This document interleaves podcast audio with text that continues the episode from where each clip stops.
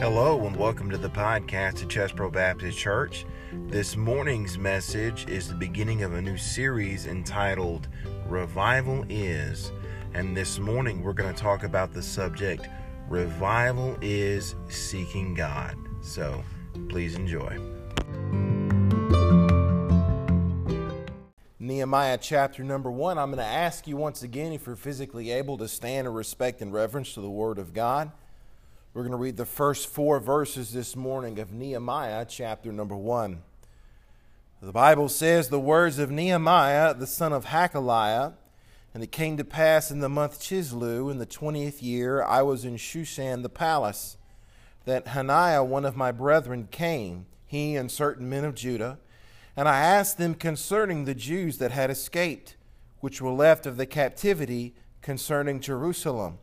And they said unto me, The remnant that are left of the captivity there in the province are in great affliction and reproach. The wall of Jerusalem also was broken down, and the gates thereof are burned with fire. And it came to pass when I heard these words, I sat down and wept and mourned certain days and fasted and prayed before the God of heaven. In the next few weeks, I'm going to preach on the sub, to preach a series of sermons on the subject Revival is. This morning, the title of my message is Revival is Seeking God. Let's pray. Dear gracious Heavenly Father, once again we come to you in prayer. I pray that you bless the message as it's about to be given. I pray that you speak to us all through the Spirit of God and through your word. I pray that we leave different than how we came in. If we need anything in our church, if we need anything in our city, if we need anything in our country, Lord, it's revival. Be with us this morning. For us, this in Jesus Christ's precious name I pray. Amen. You may be seated. Um, is my wife in here? No good. I always like when she's not in here, I get to tell stories about her. Um, but um, my uh, this was about 10 years ago, and my wife was big pregnant. I mean, she was huge. And she was working at a host. That's why I'm glad she wasn't in here. And uh, she and uh, uh, she was uh, working at a restaurant as a hostess, and she had one more week left to go. And the owner of the restaurant came to her and said, "Emily, I'm sorry. You you got today's got to be your last day." I was like, these people think, you know, looking at me like I'm a slave driver, making this pregnant woman seat all these customers. You got to go home today. So she, she was not working, and I was working as an armed security guard. And so what I would do is when I would go to work, I mean, this is two or three weeks before Colin was born. And when I would go to work, I would take her to her mom's house, and they would be at, she would be at my in-laws while I worked. Now, my her house at the time, her parents' house, was literally one block away from the warehouse that I worked in. So you could go up in her bedroom, which was upstairs, and look out the window and see the warehouse that I worked in. So that day, it was a February day, I came and I dropped her off uh, at her parents' house and I went to work. I went into work and I went to this warehouse where I was uh, uh, an armed security guard. And uh, I'm back there in the back. I'm checking in my truck drivers. I'm checking all my freight. I'm checking all my cargo. And I'm making sure I got all my forms correct. And then I hear something over the radio, something that really, really shook me to the core. And what I, uh, we had certain supervisors in our company. S4 was the nighttime supervisor. S3 was the daytime supervisor. S2 was our chief. And our chief was named Jerry Barber. And Jerry Barber, he was full time with the security force at this. Uh, uh, we had a mint, and that's one of the reasons why security was so heavy. And uh, he, Jerry Barber, he was he was the guy. He was the day to day guy. He was the one who was in charge of everything. But every once in a while, you would hear report from S1. Now, S1 was above Mr. Jerry. S1, he was, his name was Juan. Uh, he, he was a black guy. His name was Juan. This dude was scary. He was intimidating. He was an actual sheriff deputy, okay? He was the real deal. Okay? When, when, when S1 said something, it meant something. And I remember I was back at my post, and when I heard over the radio, and I heard, uh, begin evacuating all the employees to the storm shelter, and I hear these words. I still remember these words. I heard, S1 says this is not a drill. And man, when S1 says something, it means something. So man, we started getting all the employees and we went up into the into the front of the in front, front of the warehouse and we started getting all the people into the into the break room and they're supposed to go into the bathrooms. That's where the storm shelter is. And I look down the hallway and I see the front door is, is sucked open.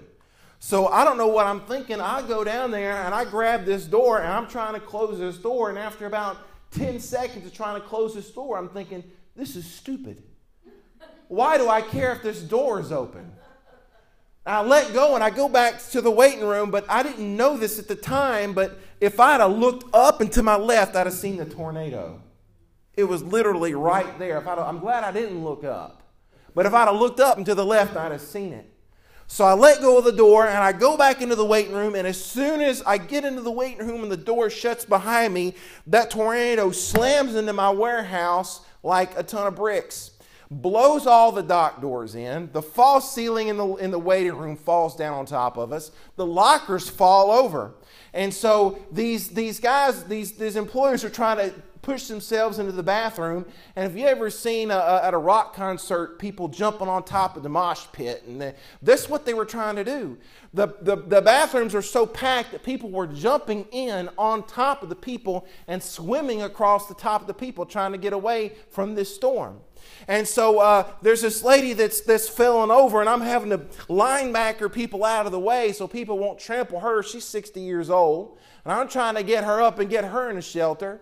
And all this, the, the tornado slamming against our warehouse. And so I see a janitor's closet there, and I get into the janitor, and, and, and I stand in the doorway because there's no room in the bathroom for me. So I'm there for a few minutes and the storm passes and we're trying to assess the damage. We thought somebody was trapped under the lockers. So me and some guys go over there real quick and lift the lockers up, but there's nobody under there. I've got the floodlight and I'm trying to show, I'm trying to show, uh, I've got it pointed at the ceiling because then it lights up the whole room. And After a few moments of talking with, uh, talking with the president of the company and some other security officers there, somebody comes in from the front and says, Here comes another one. And so once again, everybody goes back into the bathrooms, and I get my little janitor closet, and that's the sinking feeling. Because you think to yourself, man, I survived the first one. How in the world am I going to survive the second one? After about 15 minutes later, though, no, no tornado came. I went outside to inspect the damage, and the warehouse right next door to us was gone. It was like somebody picked the warehouse up and chunked it yonder way. All you saw was the, was the, was the racks, and they still had product on them. And that even those burned down later that night. Now, thankfully, that manager called everybody, told everybody not to come into work that day. But so everybody in that warehouse was saved. But I want you to know that that day in Memphis, there were 60 tornadoes and 60 people died. There were 60 tornadoes and 60 people died, and they came to me and said, Brett, with no power here, uh, we're, we're going to need some over. You can get some good overtime here if you want to stay. And I was like, no, I'm going home with my wife and my baby. Uh, you can have the overtime.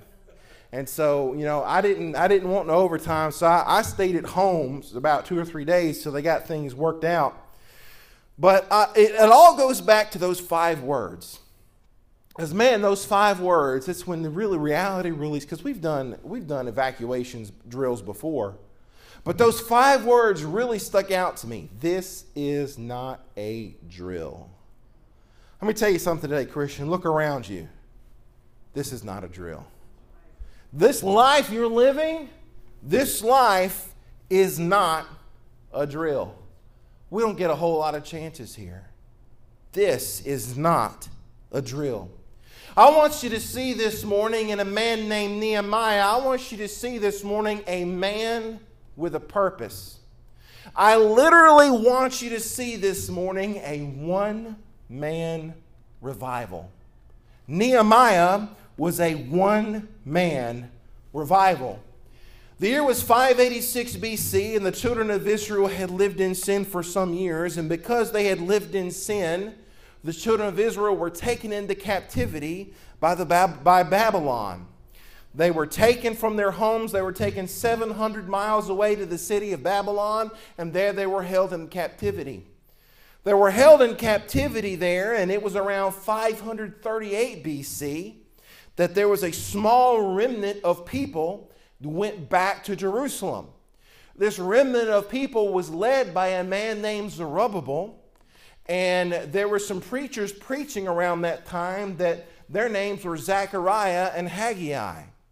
So here you had this small remnant go back to the city of Jerusalem, and the preachers preached and the builders built.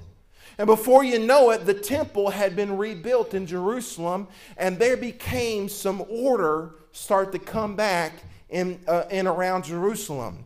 But you know, it was still a problem. You know what the problem was? The problem was there wasn't a wall around the city. Now, if that's not uh, relevant to some things that are going on today, they needed a wall. Just saying, they needed a wall around Jerusalem. And, uh, the, and, and, and there was not a wall around the city, and so it was still being ransacked and it was still being hurt by, uh, by these people that would come in that didn't want to see Jerusalem come back into power.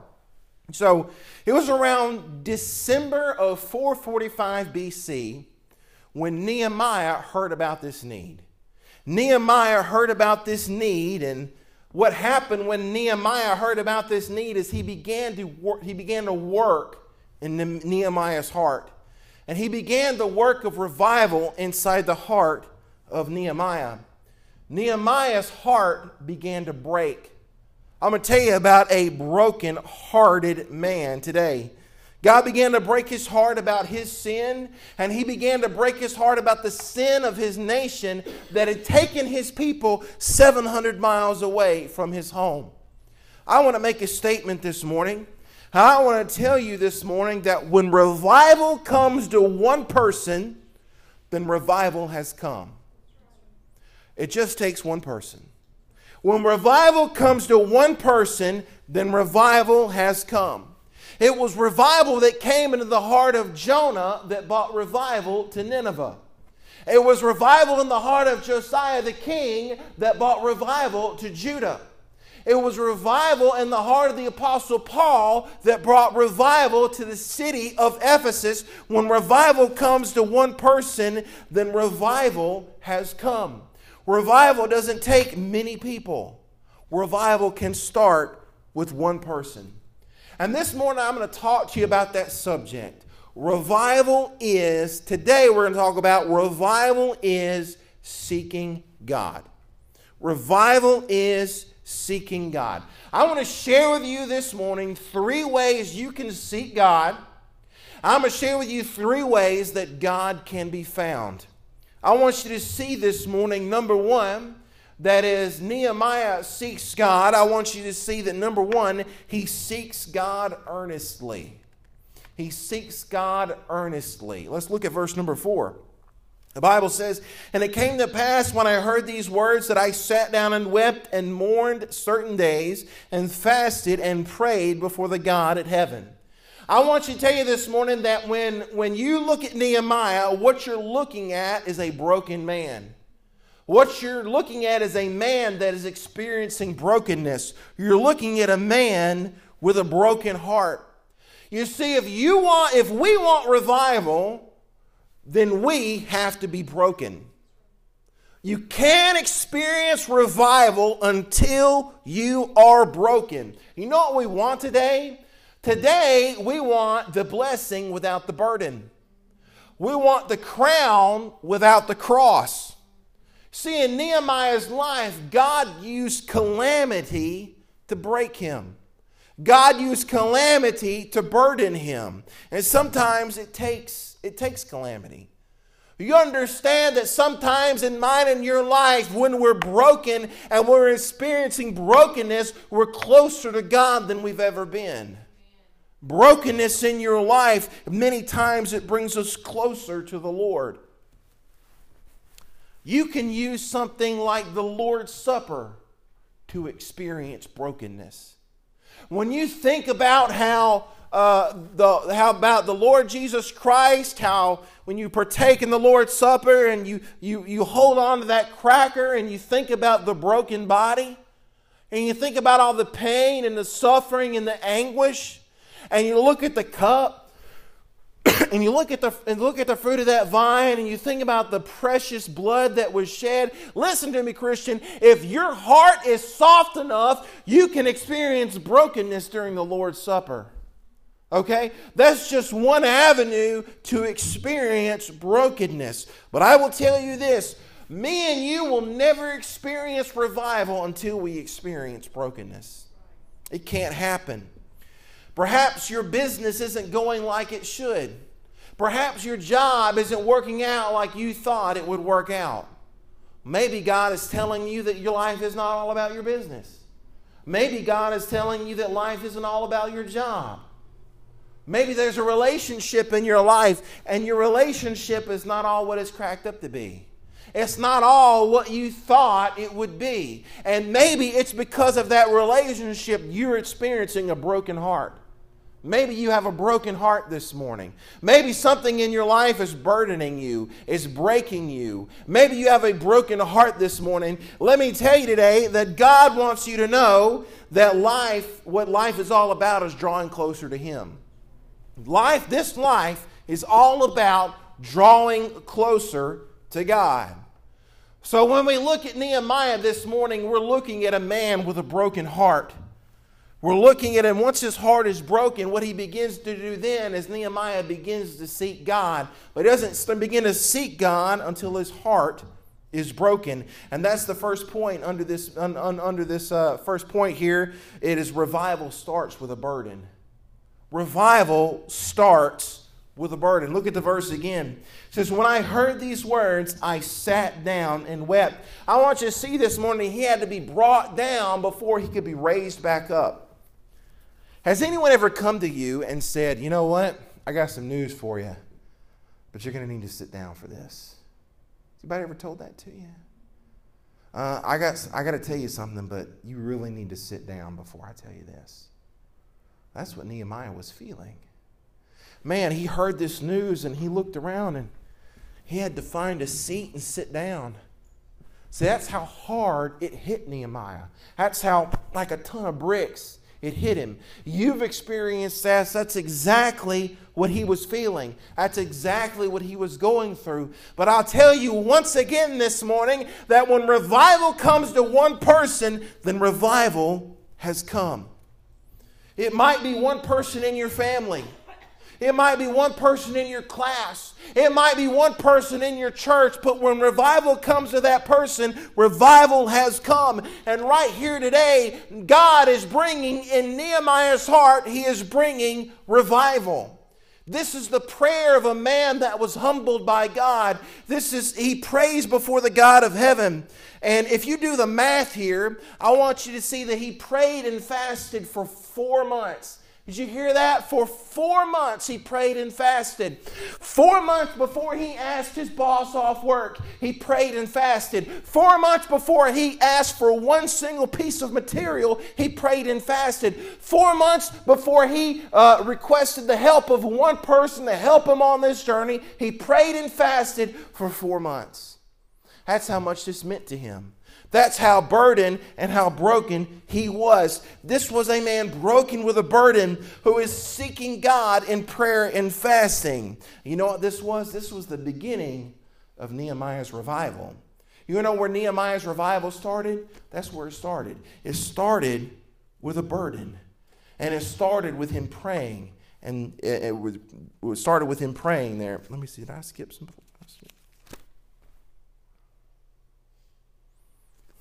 I did skip a lot. I'm sorry. I'm going to backtrack now. Uh, I want you to see that he begins to weep and he begins to mourn. He begins to express sorrow.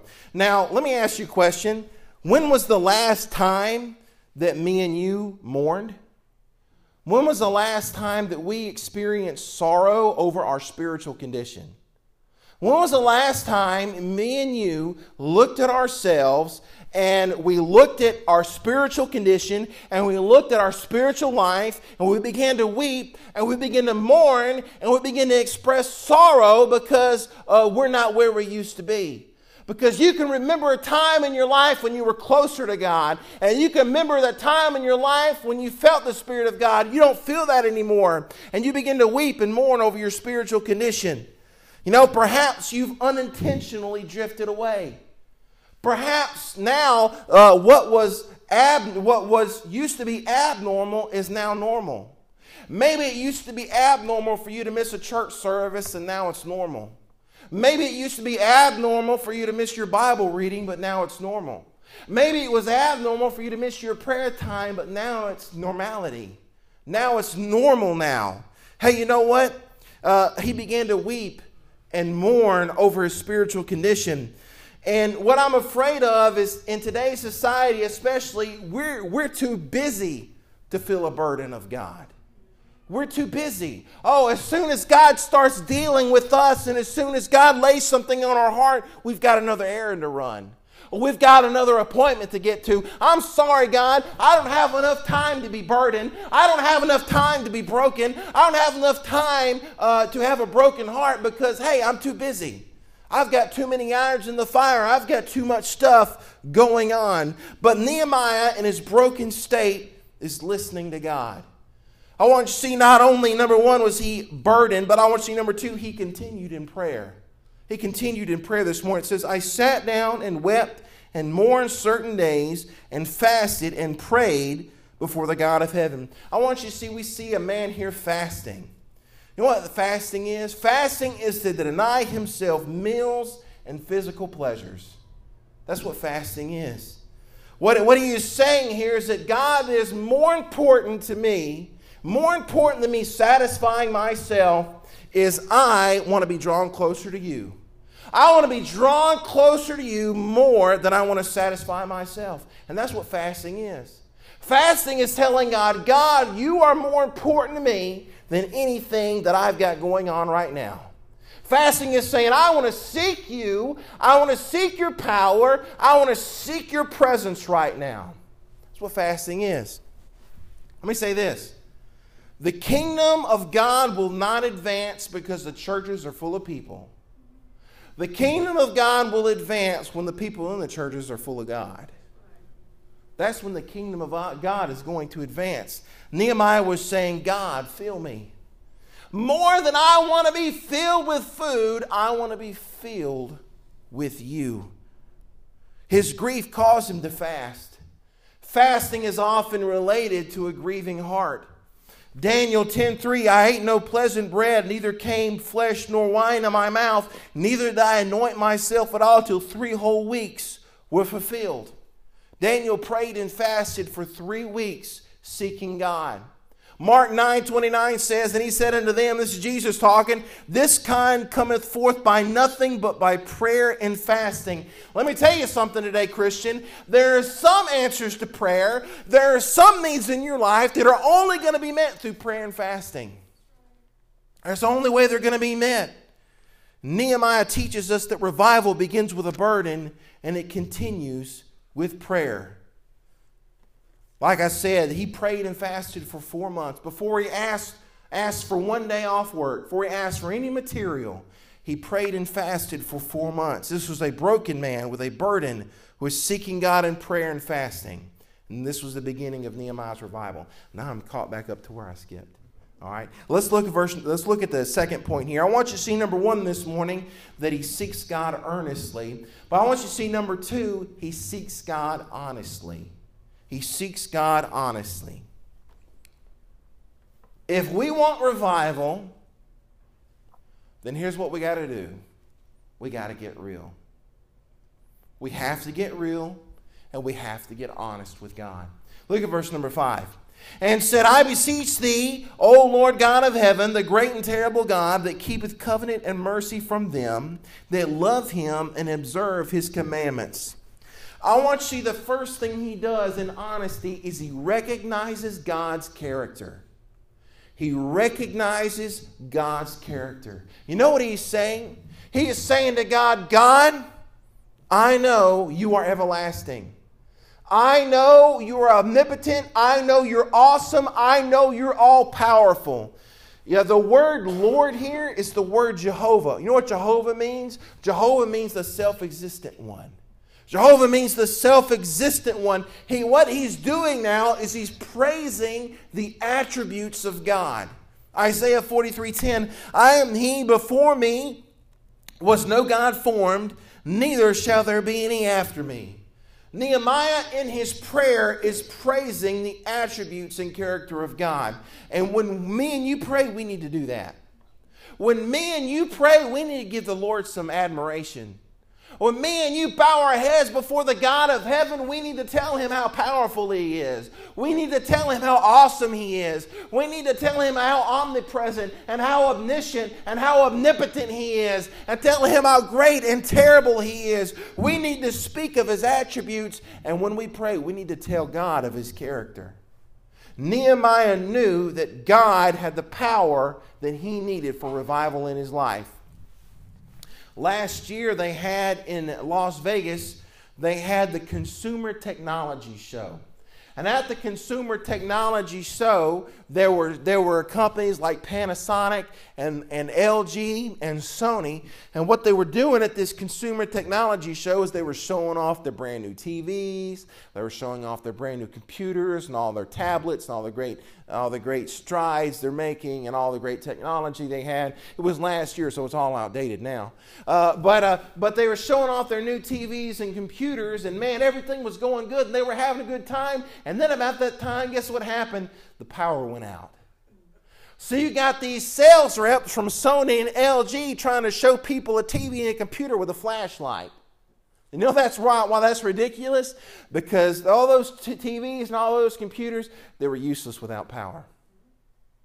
Nehemiah said in his life, My life is useless without the power of God.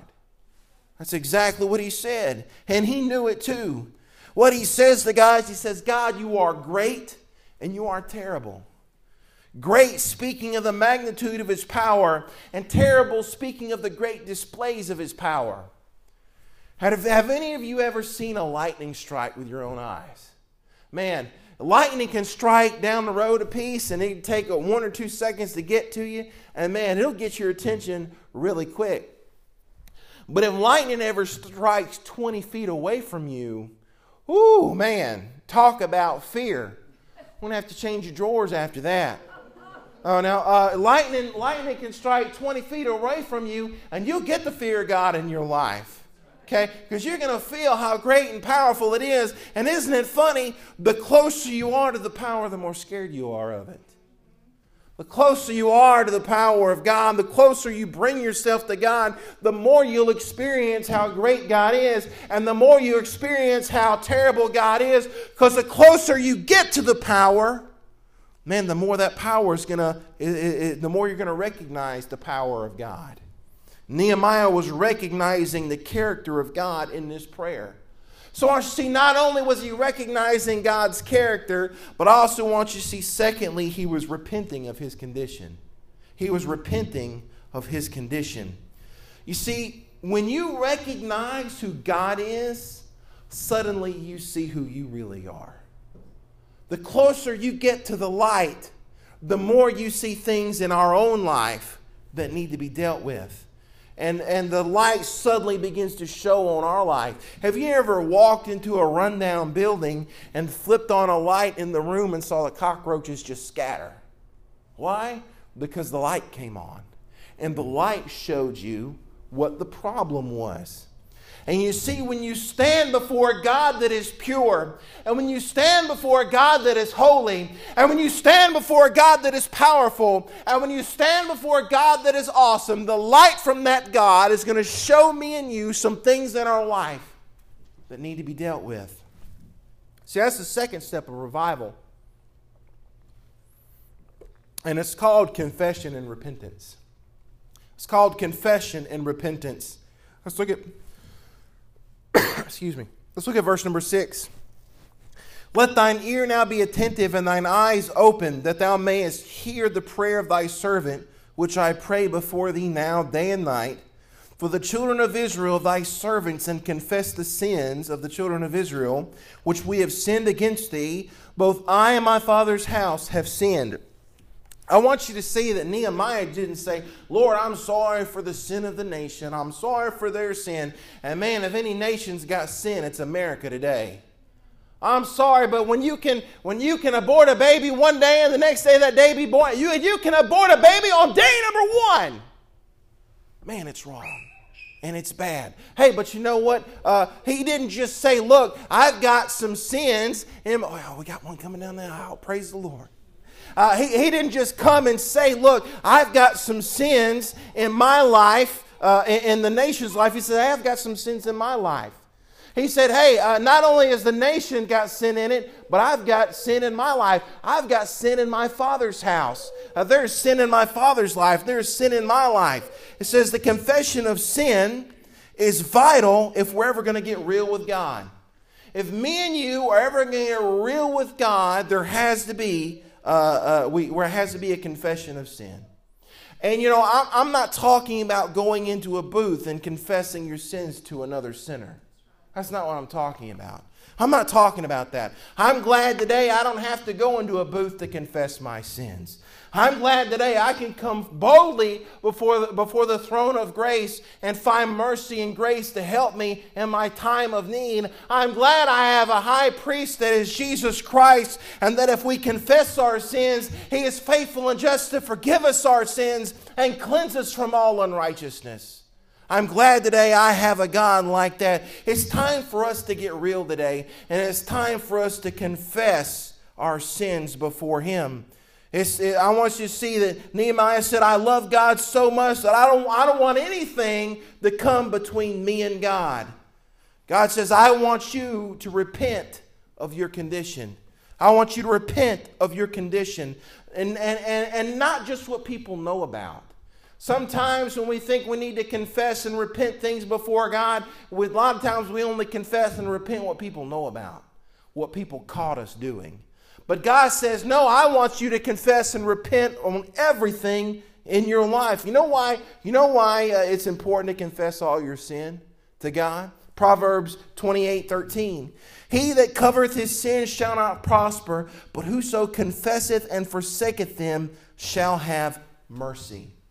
I want you to see this morning that he confessed his sins to God, but not only did he confess his sins, I want you to see today that Nehemiah named his sins. He named his sins. Let's look at verse number seven. We have dealt very corruptly against thee, and have not kept the commandments, nor the statutes, nor the judgments which thou commandest thy servant Moses. Confession is more than just admitting my sin to God. Confession is acknowledging my sin and naming my sin. You come to the Lord and say, Lord, I confess to you my anger. Lord, I confess to you my covetousness. Lord, I confess to you my lust. You go before God, and you know, it's, it's pleasing to God. It's pleasing to God that we confess and repent from our sin. It's pleasing to God that we do this, that we confess to God and we confess and repent from our sin. Let me tell you something. If we want revival in 2019, we're going to have to get real with ourselves. And we're going to have to get honest. And we're going to have to confess. And we're going to have to repent from our sin. This is what Nehemiah did. This is how he got revival. I want you to see that he seeked God earnestly today. I want you to see, secondly, that he seeked God honestly. I want you to see, number three, that he seeked God biblically. I want you to see that he seeks God biblically. Let's read verse number 8 and 9. Remember, I beseech thee, the word that thou commandest thy servant Moses, saying, If you transgress, I will scatter you abroad among the nations. But if you turn unto me and keep my commandments and do them, though they were of you cast out unto the uttermost part of heaven, yet will I gather them from thence, and will bring them unto the place that I have chosen to set my name, uh, set my name there. I want you to see here in this verse what Nehemiah is doing. He's literally praying the scriptures. He's quoting from Deuteronomy 4 here. He is literally praying the scriptures back to God. That's one of the ways we can pray. One of the ways we can pray is to remind God of what He said. It's one of the ways we can pray. God said, Hey, God, God said, You said, God, that if I seek you, then I'll find you. God, you said that if I'm hungry, that you'll fill me. Uh, God said, uh, God said to Moses, he's, he's, and God, Nehemiah saying, Moses, uh, you told Moses, Moses telling you this. Now I'm telling you told Moses this. That's the same as true for me. We can say to God, uh, uh, we can say to God about our nation, God, remember when you said, If my people, which are called by my name, shall humble themselves and pray and seek my face and turn from their wicked ways, I will hear from heaven and will forgive their sin and will hear their land. That's in this book. And when you need to, you can turn around and you can put that back on God and you can pray the scriptures to Him and remind Him of what He said. What Nehemiah is doing here is he's seeking God biblically by literally quoting from the Bible when he prays. That's why it's important to hide the Word of God in your heart. We must repeat His Word and we must remember His Word. Why? Because when we repeat His Word and we remember His Word, what will happen is His Word will begin to reveal itself in us. You understand this morning, the more time you spend in your Bible, the more it makes a difference in your life. Uh, uh, whatever you put in is what you're going to get out. If you just put garbage in, you're just going to get garbage out. But if you put the Word of God in, if you put life in, you're going to get life back out. And let me tell you today that the Word of God has a purifying effect. And when you put the Word of God in your life, it's going to begin to purify you. Verse number 9 But if you turn unto me and keep my commandments and do them, though thereof you cast out unto the uttermost part of heaven, yet will I gather them from thence and will bring them unto the place that I have chosen to set my name there. I want you to look at three words in that verse, and it's, it's the words turn, keep, and do. Turn, keep, and do. Let me tell you something. If you will turn to the Lord, if you will keep his commandments and if you will do his commandments with your heart, you will begin to experience revival. You'll begin to experience revival of your Christian life back when you first got saved. Ephesians 6 6 says, Not with eye service as men pleasers, but as the servants of Christ, doing the will of God from the heart. It is the heart that's been cleansed by confession. It is the heart that's been awakened through brokenness. And what's going to happen is this heart is now living out the Word of God on a daily basis. Hey, we want revival today. It starts with seeking God. We have to seek God earnestly. We have to seek God honestly. We have to come before Him. We have to be broken. We have to have a burden. Revival starts with a burden. Revival starts with a broken heart. And then we have to get real with God. We have to come to Him in prayer and fasting. And we have to get our sin because we've got sin in the way between us and God. And if we want revival, it's not about a show, it's not about putting on pretend, it's about getting real. Part of being real is confessing confessing our sin to God and repenting of that sin and turning away from that sin.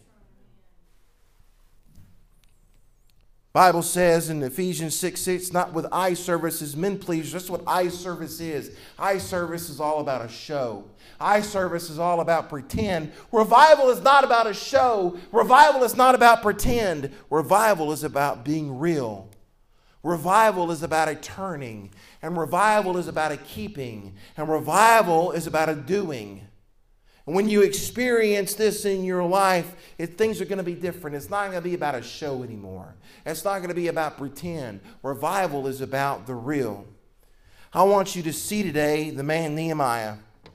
This is a broken man. This is a crying man. But this is a repentant man. This is a believing man. This is a godly man. And this is one man having revival. We can have revival too. We can have revival if we seek God and if we confess and if we begin to live this to live this life because let me tell you so this is not a drill. This is not a drill. This is this is the real deal. Let me tell you something. God's heart for the children of Israel was for them to come back to Jerusalem. That was God's heart for them. God's heart for the lost in here today is for you to come to a saving knowledge of Jesus Christ. God's heart for the lost in here today is for you to be redeemed by the blood of the Lamb. You know what God's heart for the saved in here today? God's heart for the saved in here today is for you to come back to the joy of your salvation. God's heart is that you would once again live as if you've just been saved. That is revival. This is revival. I'm not talking about this revival swept through. Revival hasn't swept through a church yet. Revival hasn't swept through a nation yet. No, no, no, no, no. Revival started with one man, and it's contagious. All it takes is one person. If you can get revival in your heart, that revival is going to begin to spread. But in order for you to get in order for you to get that revival, you've got to seek God. You've got, we have to seek God. We have to seek God earnestly. Man, it's, sometimes it's going to take prayer and fasting. This kind cometh only by prayer and fasting. That's the problem with today's churches. We don't want to put the work in. It's hard to fast. I don't like fasting. I don't. It's not, you know, but you know what? Sometimes this kind only cometh by prayer and fasting. It starts with a burden. What are you burdened about today? What are you broken heart about today? What is, what is giving us brokenness today? What's our burden today? Because it starts with a burden. And then we got to get honest with God. Hey, we, we, we got to confess our, we've got sin in our life. We've got sin in our life that's disrupting our fellowship with God. We've got to confess that sin. We've got to repent from that sin. We've got to turn away from it. We have to turn back to God. I want you to tell you that we need to seek God biblically. Hey, it's okay to quote the scriptures to God. It's okay to open up the Bible and read verses back to God. It's okay to do that. And if we do that, if we seek God in this way, we will experience revival. Every head bowed, every eye closed. I don't know what you need today. I know that our nation needs revival. I know that our churches need revival. But you know what? It just comes down to the one person. Maybe one person in here needs revival. And Lord, uh, and I and I, my prayer my prayer today is that we we everybody who's seeking revival finds it. But in order to seek revival, what it starts with is seeking God. If we seek God, then we will find this thing called revival. Let's pray.